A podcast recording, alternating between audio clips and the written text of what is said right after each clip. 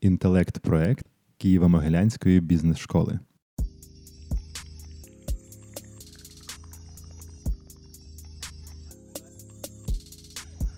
Всім привіт! З вами Радіо КМБС. Мене звати Марина Земськова. І це наш другий випуск з Олексієм Гавришем про фінанси. Доброго дня, Олексію. Доброго дня. Джингл з монетками. Сьогодні хочеться поговорити про ту тему, яка дуже рідко виникає, але дуже важлива для фаундерів, тому що вона буде призводити до тих речей, які потім будуть невідворотними. Ви про це говорите на програмі, і часто у учасників наших ну, таке здивування да, під час цієї теми, і вони починають розуміти, впізнавати себе. І це тема, яка стосується неідентифікованих витрат і доходів. Що це взагалі таке, чому це важливо і чому насправді ми цього не помічаємо? Тому що, як я завжди кажу, ми любимо брехати самі собі, і нам дуже складно ідентифікувати якісь витрати минулих періодів, тому що ми їх не обліковуємо навіть в своєму, в своїх згадках і в своєму розумі. Ми звикли до того, що воно звідкілясь взялося. А якщо воно звідкілясь взялося, то ми нікому за це не винні. І нам треба розуміти, чітко розуміти, чим ми володіємо і кому ми за це винні. Наприклад, неідентифікація таких витрат призводить до того, що порушується сама логіка обліку. І унеможливлює для нас прийняття якісних управлінських рішень на базі фінансової звітності. Ми самі собі псуємо цей управлінський інструмент. Також ми дуже любимо стирати цю межу між власним капіталом і капіталом власної компанії. Угу. Нам здається, що якщо компанія наша власна, то, в принципі, все, що я бачу навколо, належить Маркізу Карабасу. І це все є моє, і таке ставлення порушує головну логіку фінансового обліку – це щирість, відвертість і прозорість. Угу. Це надає нам коректно порахувати собівартість продукції, надаваємих послуг, формує некоректний баланс компанії, і відповідно до цього весь ланцюжок прийняття управлінських рішень порушується. Угу. Наприклад, коли людина передає гроші в компанію, інвестує гроші в свою власну компанію, і е, забуває, що вона є по факту позичальником для цієї компанії. Uh-huh. І у компанії є зобов'язання повернути ці гроші власнику. Е, насправді власник нічим не відрізняється від банку, який прокредитував е, бізнес. Uh-huh. Але менеджмент вважає, що змінюється відношення менеджменту. Менеджмент вважає, що банку можна не, не можна не платити. Uh-huh. А власнику можна не платити, це ж його. Mm-hmm. Через це, через це виникають помилки філософського плану ставлення до грошей власника. Mm-hmm. Наприклад, ти сидиш в орендованому приміщенні або в приміщенні, яке належить власнику. За орендоване треба платити, mm-hmm. а за те, яке належить власнику – ні, тому що воно вже належить власнику, але він же його якось добув. Це для нього теж інвестиційний проєкт певний. Тобто він його купив для того, щоб здавати в оренду. Угу. Оренда не виходить, він посадив туди свою власну компанію, і для нього, по факту, цей напрямок бізнесу закінчився. Угу. А компанія викреслила зі своєї собівартості витрати на оренду і стала дуже ефективною. Зрозуміло. Також дуже часто ми купуємо на, як, як у нас кажуть, на компанію якісь речі, які не мають відношення до компанії. Автомобіль для членів родини, інше приміщення, тому що є зайві гроші, куплю собі приміщення, буду здавати в оренду. При тому, що компанія виробляє каву, угу. наприклад. І тощо, і що порушує саму логіку знову обліку. Тобто є два партнери. Один купив е, своєму члену родини машину на компанію, інший не купив. Машина їздить, заправляється, несе витрати компанія. Е, виходить, що інший партнер е, сплачує за машину, яка належить родичам першого партнера. Угу. По факту.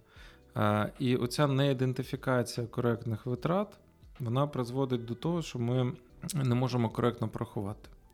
Наприклад, в, в ресторані, навіть в такому, як нам здається, системному, де працюють системні люди, найбільше покарання для зіпсованої порції – це заплатити за зіпсовані продукти. Угу. По факту, в цьому випадку неідентифікованими витратами будуть електроенергія, зарплата, оренда цього приміщення, угу.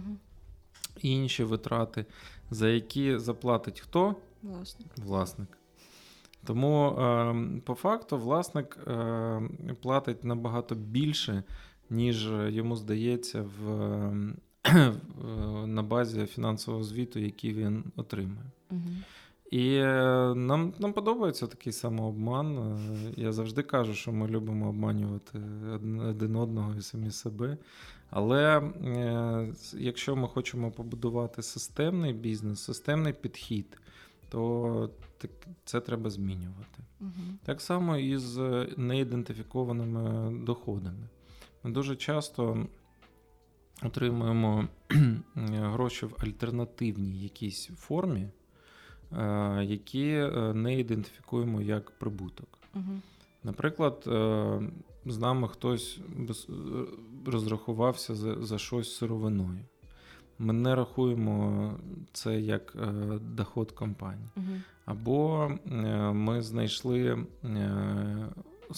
спосіб, яким чином, наприклад, економити на якихось витратних статтях. Uh-huh. Знайшли альтернативне джерело бізнесу, зароб... надходження грошей. Для нас такі витрати не ідентифіковані. І такі доходи не ідентифіковані. Uh-huh. І це теж не дає можливість їх коректно відобразити в звітності.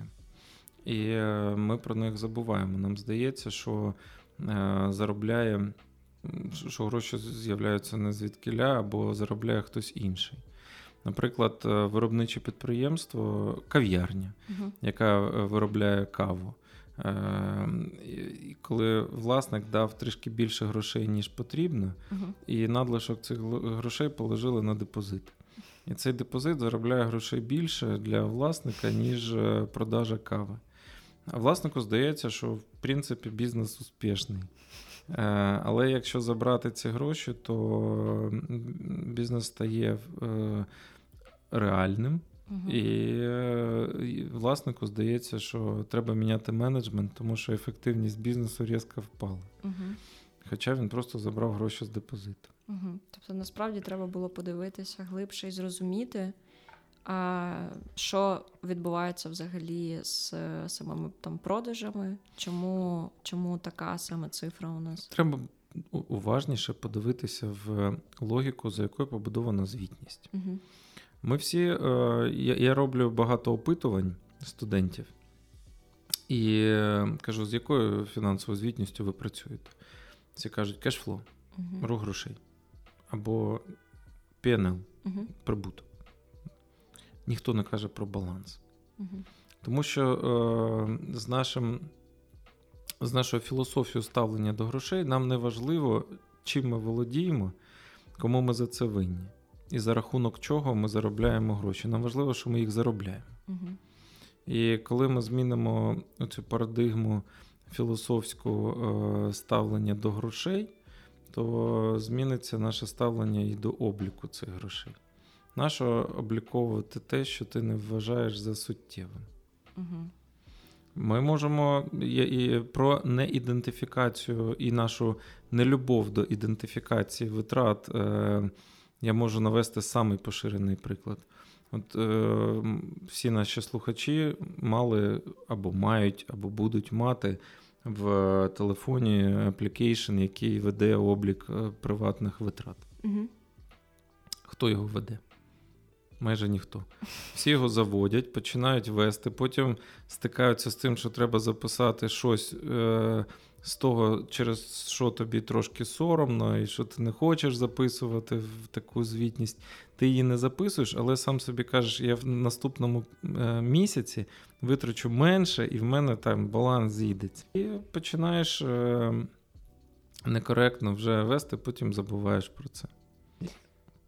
Я завжди кажу, що фінансовий менеджмент та фінансова ситуація в компанії, вона дуже схожа на таку велику глобальну ілюзію світу, як її визнають індійці. Угу.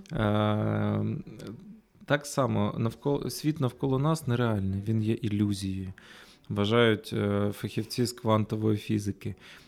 Світ, ваша фінансова звітність нереальна, вона є ілюзією, вважають фінансові менеджмент.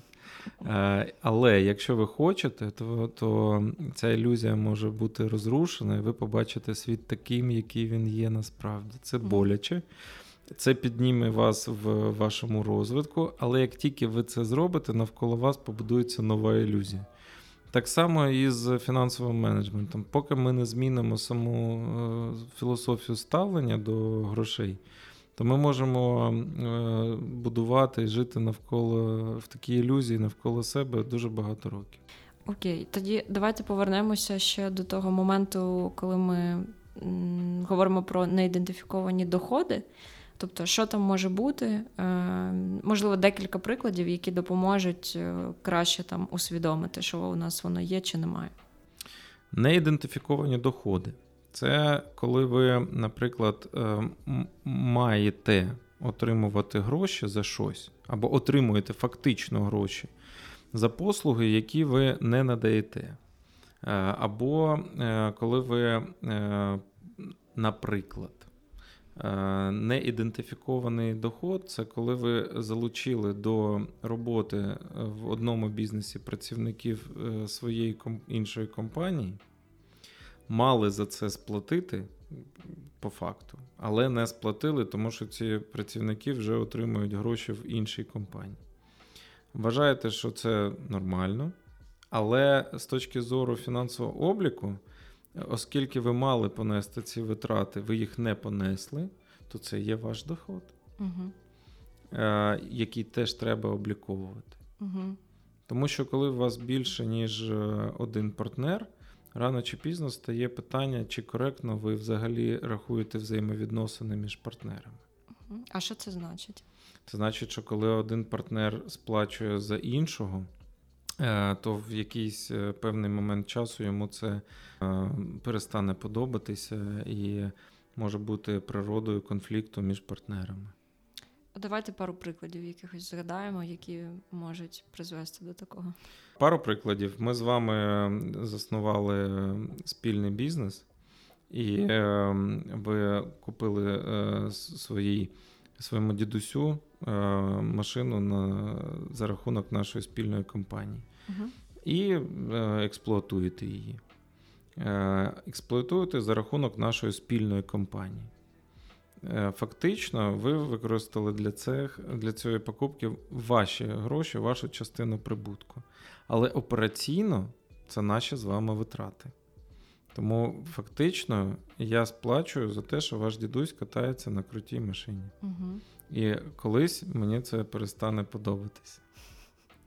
Давайте уявімо, що у нас з вами це кав'ярня. І ми прийшли з вами в нашу кав'ярню. Я не сплатила за каву, а ви сплатили. Що в цей момент відбувається з нашими балансами? Свідання називається. Побачення. А, насправді, що відбувається з точки зору фінансового обліку? Uh-huh.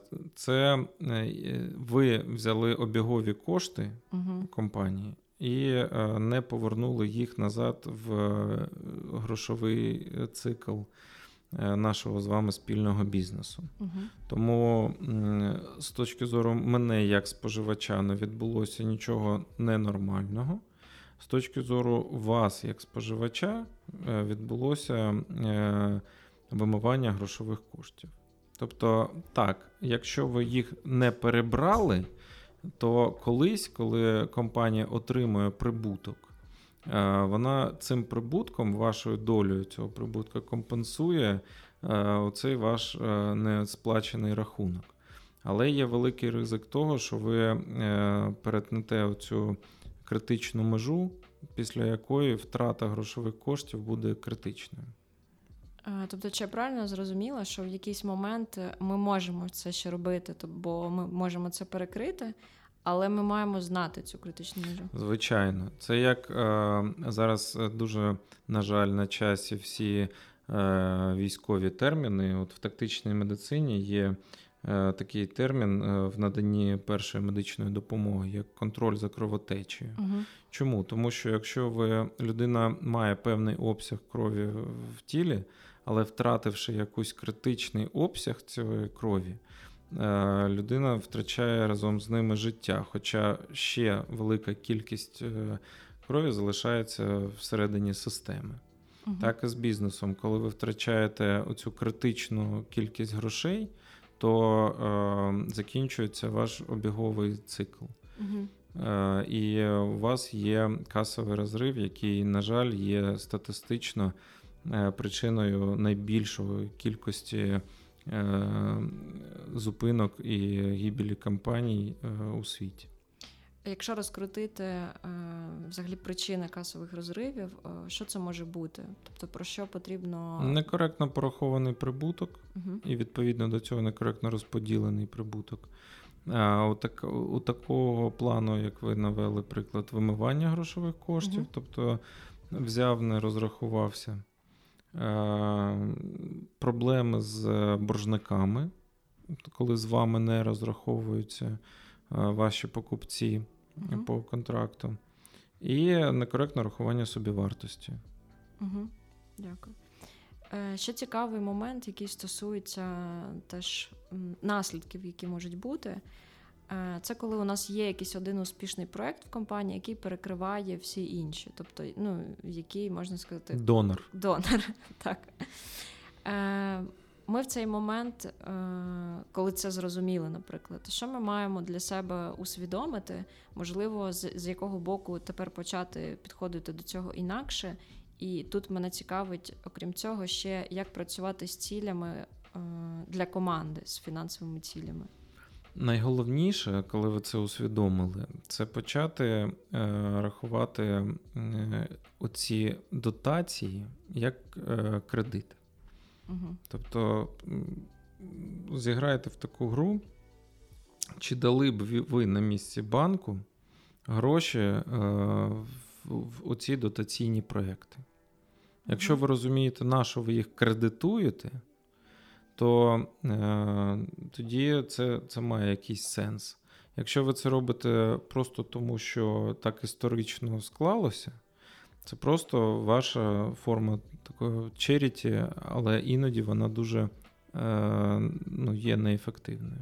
Угу. Тому в першу чергу треба змінити ставлення до такого фінансування таким чином діяльності компанії.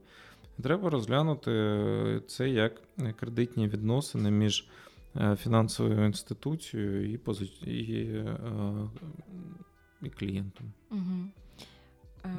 Дуже багато компаній не переживають таких змін, і фінансування неефективних бізнесів закінчується. А що це значить е- фізично? Ну, мені цікаво, яким чином тоді підходити до цього. Тобто це якісь цілі, які більш дуже такі конкретні, які дають нам розуміння, що тоді ми відмовляємося від певних продуктів, тому що вони не зростають там у продажах, не зростають в клієнтах. Яким чином розставити ці критерії, коли ми точно кажемо ні? Ми точно кажемо ні, коли діяльність компанії є економічно невигідною. Угу. Коли доцільності такої діяльності немає. Пояснювати, що, що там, це тимчасово, або зато це формує нашу там, позицію на ринку, це справа маркетологів. фінансисти про це кажуть так, це збільшує наші активи чи зменшує наші активи ця діяльність. Головне, що головна мета, яку, на мій погляд, фінансова стоїть перед компанією в, середньо, в середньому терміні, це вільний грошовий потік. Угу. Якщо вільний грошовий потік позитивний і має позитивний тренд протягом часу, це значить, що ви ефективно ведете всі, всі три аспекти вашої діяльності – операційну, інвестиційну і фінансову. Угу. Якщо ні, це значить, що ви десь, десь у вас є така кровотеча, можна сказати. І чим швидше ви звернете на це увагу, тим менше крові ви втратите. Зрозуміло. Якщо повернутися до цього ж прикладу дотаційного, то якщо, наприклад, це сталося через те, що певний проєкт був перевиконаний, тобто команда зробила більше, як ми оцінюємо з точки зору фінансів, якщо вони перевиконали цю ціль? Це теж неефективно? Чи некоректно було сплановано? Чи як до цього підходити, до кей пі ай взагалі? Моя власна думка, що цілі мають бути виконані. Не недовиконані, не перевиконані. І якщо ціль перевиконана, це або трапилося чудо, або ми занизили наші очікування. Угу. Частіше за все занизили усвідомлення. Угу. Бо нам здається, що набагато краще перевиконати ціль, ніж просто її виконати. Тоді яким чином планувати так, щоб потрапляти в, ну, в цей, да, там, в точно в цю цифру? Базуючись на якісному обліку. Угу. Не можна е, робити будь-які прогнози, оперуючи неякісною е, стартовою інформацією. Тому якщо ми брешемо собі на етапі обліку, ми не можемо коректно поставити перед собою ціль. Угу. Дякую. Постійно повертаємось до нашої облік, облік є фундаментом. Угу. Немає якісного обліку, не можуть працювати якісно системи і ар пі, не можуть якісно працювати системи звітності, не можуть якісно прийматися управлінські рішення. Бо джерело для аналізу і для прийняття цих рішень, для управлінського аналізу, для розуміння взагалі, де знаходиться компанія, є саме облік. Угу, дякую. У мене останнє питання – це що побажаєте нашим слухачам, які, послухавши наш цей початок про неідентифіковані витрати і доходи, зрозуміють, що потрібно їм сісти і подивитися чесно на все це. З чого почати, можливо? В першу чергу побажаю скорішої перемоги. По-друге, коли ви зрозуміли, що у вас щось не так, це дев'яносто відсотків успіху. Тому що з, чого, з цього починаються зміни, з цього, з цього починається процес наведення порядку в системі обліку. Раджу звернутися до фахівців, угу. Тому що це як з Google-медициною. Вам може і вдасться потрапити на коректну відповідь одну, але треба міняти системний підхід. І, звичайно, на правах реклами записуйтеся на курси, які проводить Києво-Могилянська бізнес-школа, на яких ви навчитеся приймати правильні управлінські рішення і будувати систему фінансової звітності. Дякую. Дякую, Олексій.